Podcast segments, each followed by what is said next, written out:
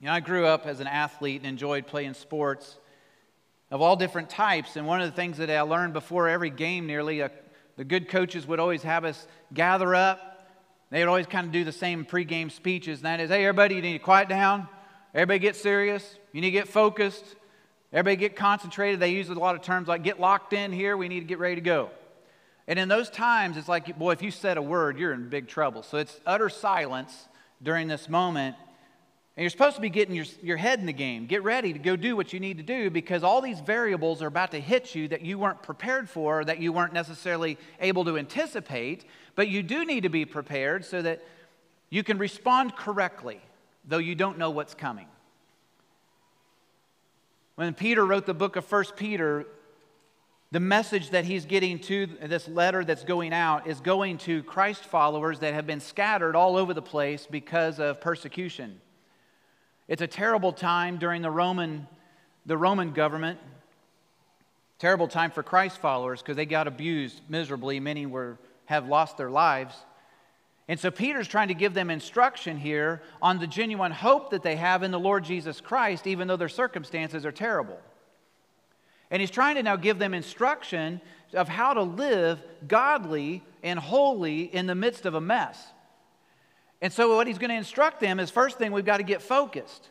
You got to lock in on your, on your mind because this enemy that's going on, and whether, whether you see it through flesh and blood, it's not the flesh and blood that's the problem. Now, we look at it and watch news every day and see all the conflicts and the struggles and all the issues, and it looks like flesh and blood. But if you'll back up from it and look at your Bible, we realize there's a spiritual conflict that's taking place. And yes, there are humans that are being involved in that conflict, no question, but there is a spiritual battle that's taking place. And in my word, the, the amount of pressure being put down, even on the church and on Christ followers, to where you lose your spot to be able to proclaim a message. How odd it would seem, even in a course of like, even this week, when you watch a professional athlete that would stand when others would not, and then all the backwash of pressure that comes with that.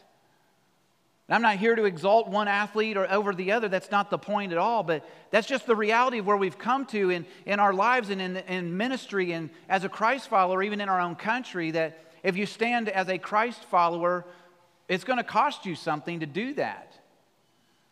And Peter had the same issue 2,000 years ago nearly, and now it still applies just the same as today. But here's the message of the hour, and that is get focused. 1 Peter chapter 1, verse 13, he says, Therefore, gird up the loins of your mind. Now, the therefore is therefore, before we move on, based on what he has already showed us in the previous verses. Back in verse 9, I'll just tell you what it says, but in, back in verse 9, He's talked about the receiving the end of your faith, the salvation of your souls. So that's what he's referring to. Therefore, based on this faith and the salvation of your souls and this hope you have in Christ, therefore, gird up the loins of your mind, be sober, and rest your hope fully upon the grace that is to be brought to you at the revelation of Jesus Christ. Girding up the loins of your mind, that's not a phrase we use every day. We would see that first in Scripture when someone would gird the loins of their body because they were wearing a tunic type of a, a robe arrangement.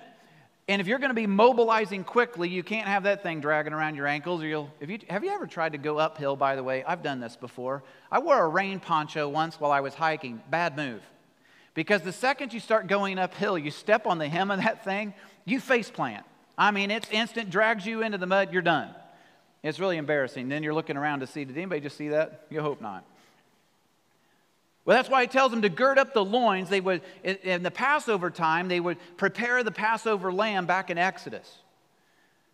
And they would put the blood on the doorpost and on the lintel and get ready here. And that was the point, is get ready because tonight when the, when the death angel's coming through here, the firstborn in every household is going to die unless the blood's there. But you got to be ready. So they, he, they were instructed in Exodus to gird their loins. Get ready to go. You got to be able to run, be on the move. But now we're girding up the loins of our mind, which is to have a ready mind. It's a, it's a preparation. There's an intentionality about myself that I'm, I'm, I'm not just kind of walking through this life in happenstance of just kind of laissez faire, whatever will be, will be. No, there's an intentionality about girding my mind because all of the influx that comes against me is constantly the assault of how I think. And if you notice, man, I don't know about you, but I've gotten so frustrated over things in the last several months, and, and I watch a ton of news, and, and it, it, it impacts me and messes up my mind. And so then I have to realize, Dwayne, you need to, you need to gird up your mind and get focused. And when you gird your mind now, there's a readiness. There's, as I mentioned, intentionality. I'm going to pay attention. And what I'm paying attention to is my Bible. And so none of the things that are happening in this world today should catch me by surprise. It follows the course of Scripture perfectly. So none of it should be of a big shock and awe. In fact, it should cause me then to want to lean into the Lord and, and know the Lord and understand the Scripture even more so because I, I watch it playing out exactly the way the Bible describes. To be sober in the mind, gird up your mind, be sober. We understand sober, sobriety comes with not being controlled by a substance, being controlled by emotions. It can be controlled by uh, even endless research of desire for information where we're, we're drunk on these things that are not helpful to us.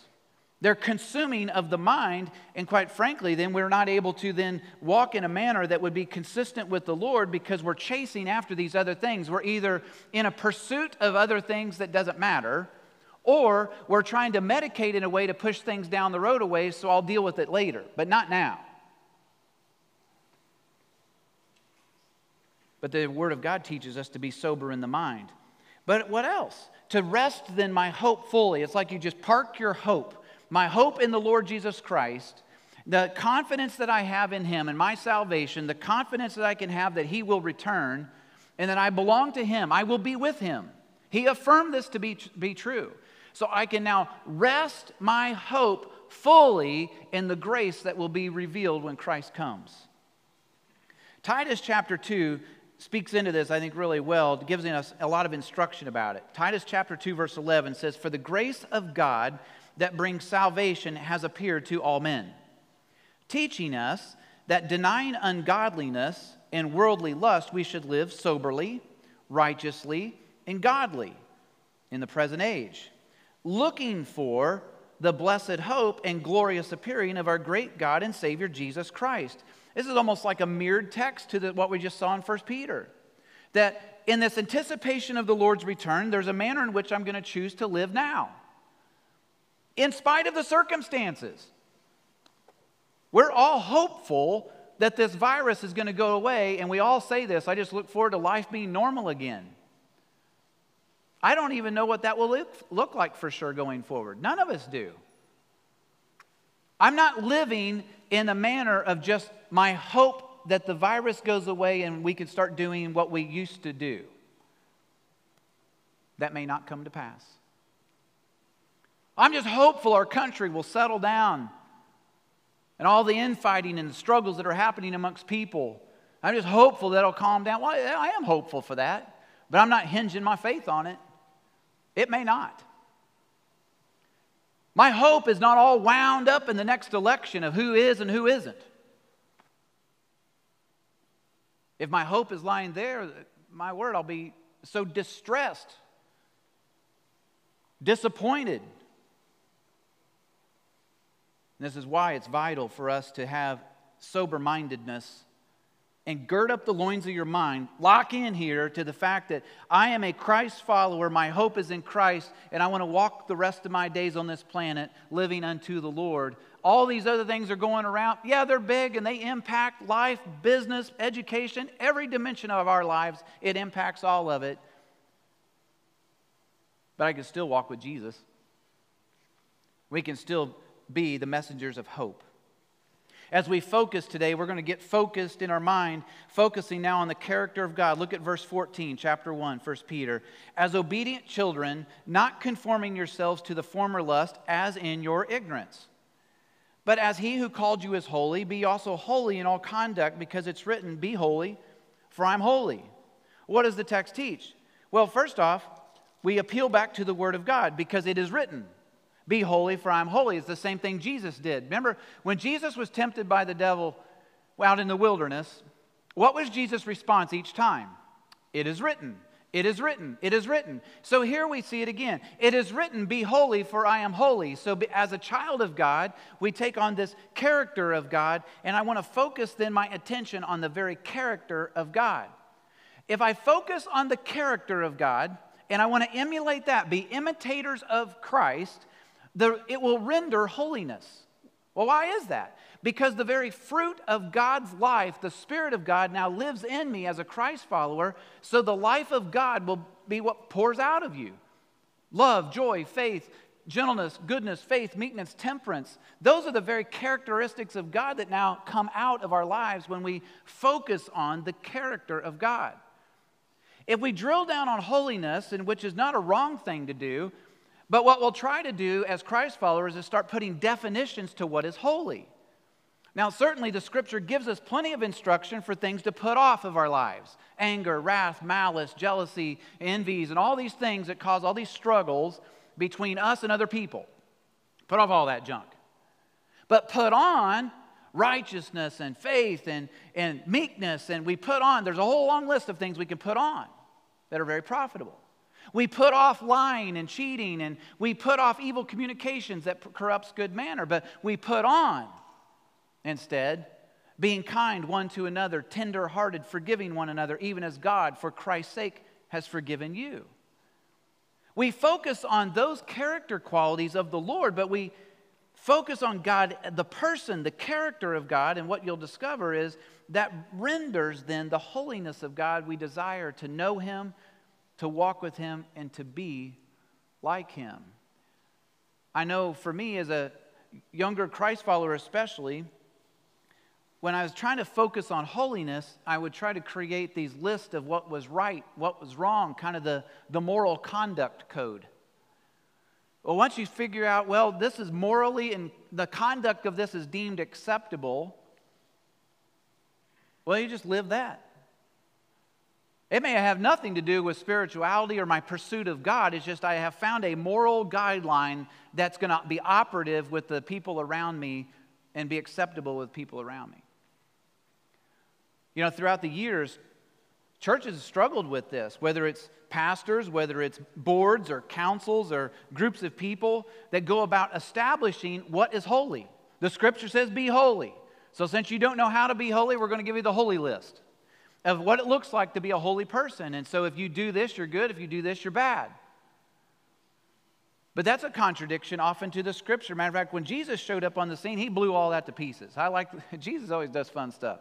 He walks into the environment where guys are all legalist about everything, and they have all their check boxes all figured out of what's holy and what's not holy. So he leads the disciples and the, the Pharisees, the religious leaders of the day that have all their boxes in order. They're watching the disciples and saying, Now, hey, how come your disciples don't wash their hands before they eat bread? Well, Jesus never really answers their questions. Not like, well, we didn't have COVID back then, so we didn't have to worry about it. But no, because of what the, he was addressing with them, the Jewish religious leaders in the day, before they would eat bread, would go through this extensive ceremonial wash because they have been in the presence of Gentiles, all these unclean people like you and me that are out in the world every day and we don't live right and we don't think right and we don't do right. But these religious leaders who had all their boxes checked, they would go through literally, it was out in public so people could see it, this big ceremonial, get all clean wash because they had to be perfect. Then they could sit down and eat bread, but they wanted everybody to know, I'm clean now. Jesus grabs the bread, he breaks it up, sits down, let's eat. Well, all the conclusion was either you're not a rabbi or this whole thing's a fraud. Well, Jesus addresses the heart of the matter. He says, Now, why is it that you guys, since you're so concerned about the bread and the washing of the hands, how come is it you dishonor your mother and your, mother and your father and you exploit them for money? Isn't that one of the commands to honor father and mother? And Jesus, boom, drills right back, excuse me, at the heart of the matter. So, what's the point? The scripture teaches us to be holy, for I am holy. And I want to encourage you today, instead of trying to create a list and a bunch of check boxes of your life, Focus on the character of God.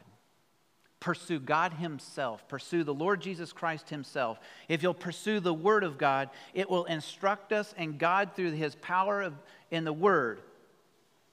Because this word is quick and powerful and sharper than any two edged sword, and it pierces to the dividing asunder of the soul and the spirit, the joints and the marrow, and is even a discerner of the thoughts and intents of the heart. When you get into the word to just, I want to know God, he will reveal through His Word the conduct that follows after Him. As a child of God, this, this passage taught as an obedient child. My, my life is before Jesus or before the Lord Himself. Proverbs chapter 5, verse 21 says, For the ways of man are before the eyes of the Lord, and He ponders all of His paths. just like it is with your kids. You see their goings and their, their doings, and you know what's happening with them. Well, it's the same way with the Lord. I'm not hiding anything from God. There's no disguise here or masking that I can pull off with God. And so He is always instructing me and correcting me and guiding me into a path of holiness. But this text teaches as obedient children, see it again, as obedient children, not conforming yourselves to the former lust as in your ignorance before I became a Christ follower, I did these things ignorantly because I didn't know what was true. And here's the point now that I know what is true and holy and right, for me to continue to live in sin, I'm no longer ignorant about it. Now I'm just willfully disregarding God. And that's what Peter is appealing to here. Get focused, he said. I know the world is in chaos. I know it's hard, and I know every day you're having to recreate your job. I know you get persecuted. I know this is very difficult, but get focused. It's not going to necessarily get better.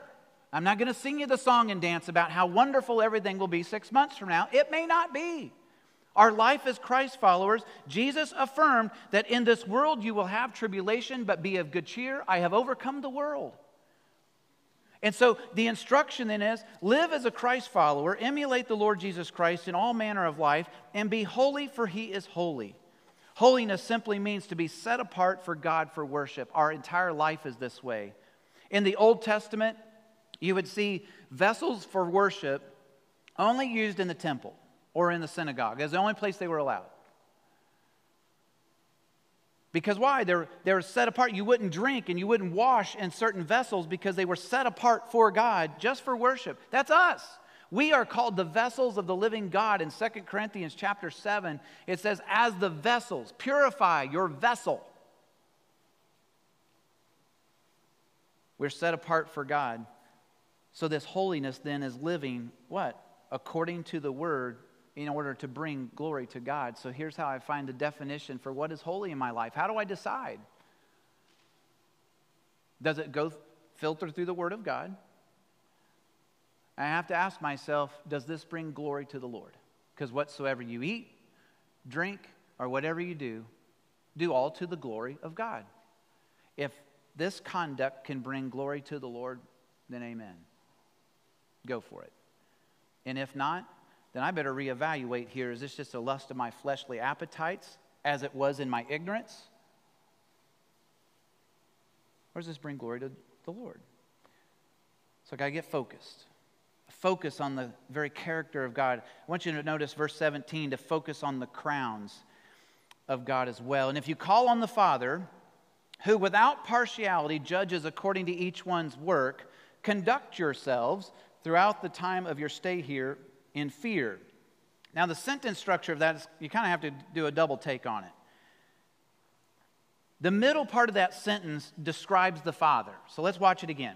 And if you call on the Father, now the descriptor of the Father is he who, without partiality, judges according to each one's work.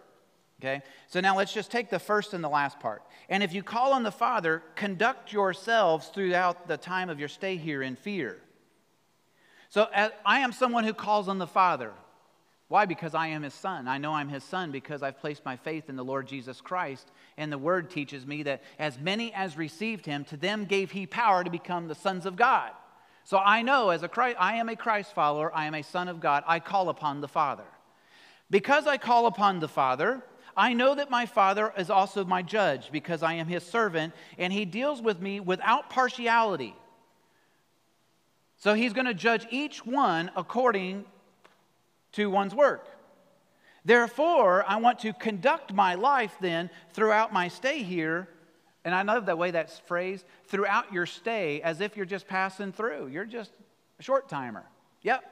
Because we're described in 1 Peter as pilgrims and strangers. We've already talked about that in this text of how we are just passing through. Our citizenship is in heaven.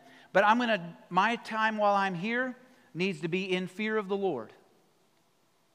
And what fear? Well, of course, we see it as reverence. I get that. And it's the fear of God's hand of judgment and consequences for sin. Of course.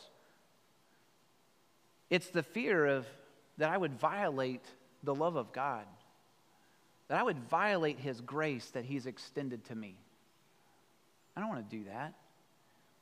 But there's a pursuit here, if you'll notice, that this our Father is also a judge who judges according to each one's work. Now, there's a day coming as a Christ follower that we will appear before the judgment seat of Christ. Let's see it together. 2 Corinthians 5:10 says, "For we must all appear before the judgment seat of Christ, that each one may receive the things done in the body according to what he's done, whether good or bad." Well, this is a judgment for the believer.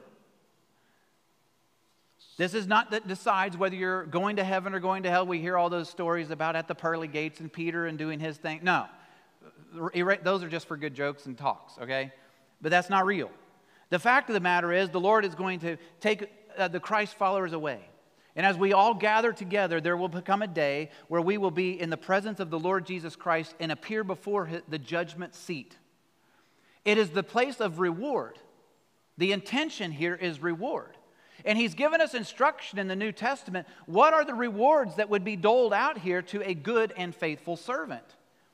Well, we find out that he's given, he gives a crown, and I don't know what the crowns look like. I just know that they're called crowns. There's a crown given that's the martyr's crown or the persecuted crown. We see it in Revelation chapter 2 that those who suffer persecution or those who have been martyred for their faith, they suffer the martyr's crown, or they obtain, excuse me, what's called the crown of life. But then there's also the crown of rejoicing, the soul winner's crown. That God gives then this crown to those who have won people to Christ. There's a crown of glory, which is the shepherd's crown. Peter will talk about it much later in this book. The crown of self discipline, 1 Corinthians chapter 9, to where you get under your body and you do not yield your body to the fleshly appetites. The crown of righteousness is for those who love the appearing of the Lord Jesus Christ. Paul talks about it in 2 Timothy. These are crowns that are obtainable by any Christ follower. We are to pursue them, knowing that there's a day coming we will be before the righteous judge. The persecuted crown, the shepherd's crown, the disciplined crown, the soul winner crown, the one that loves just the appearing of Christ, to just look forward to his return. I live for the return of Jesus.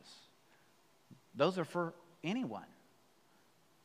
And our Father judges without partiality because they're obtainable to all.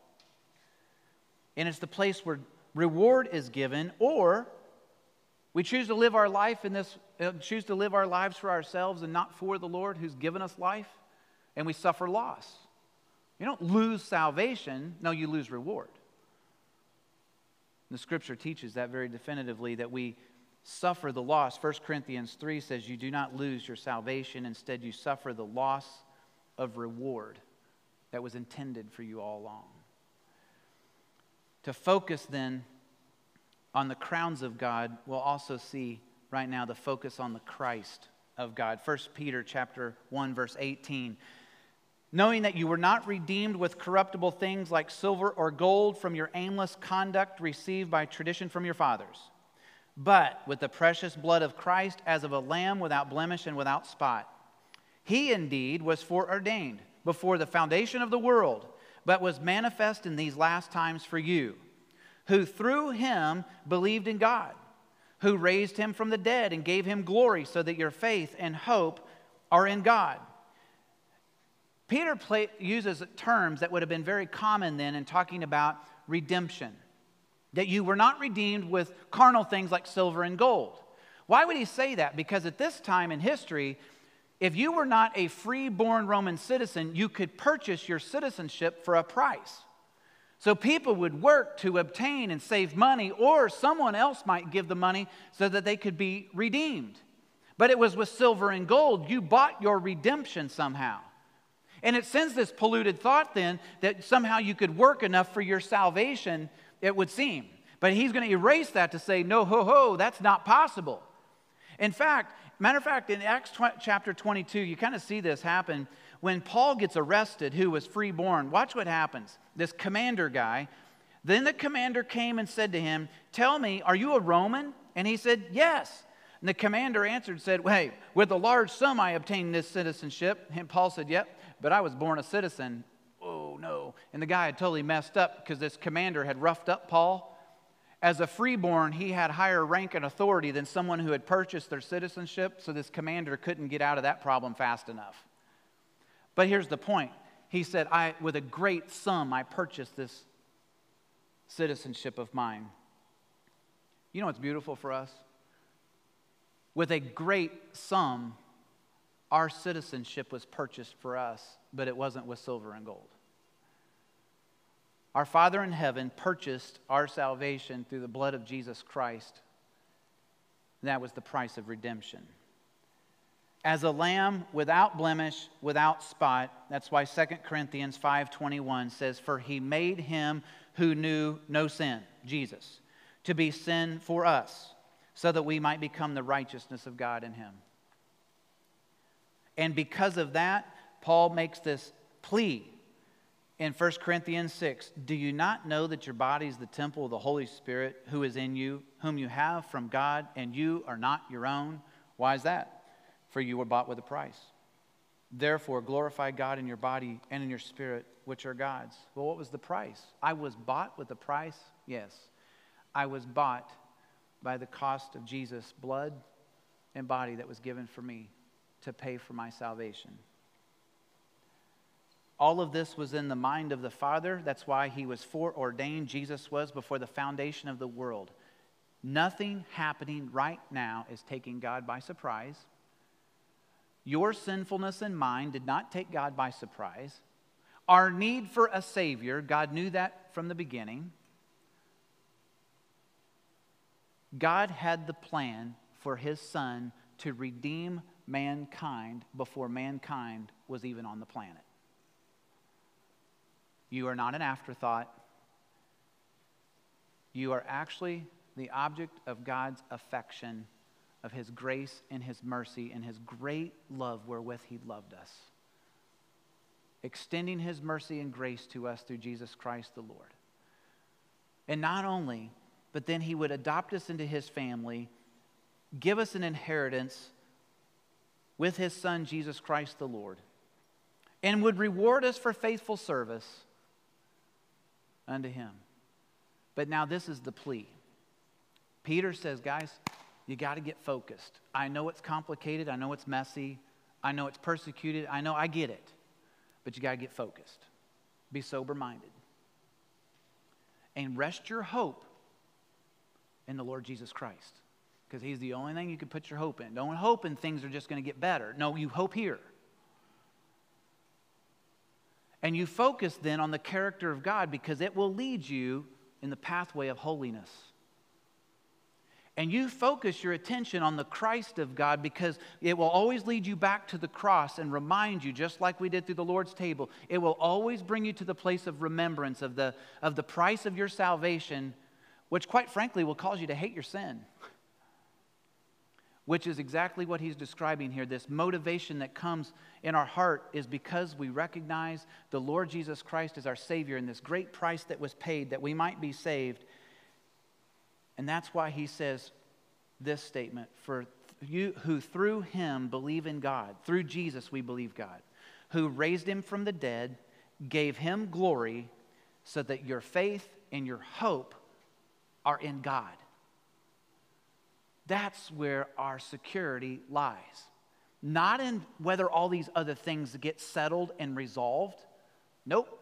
Our faith and hope is in the Lord God Himself who gave himself that we may have eternal life in Christ.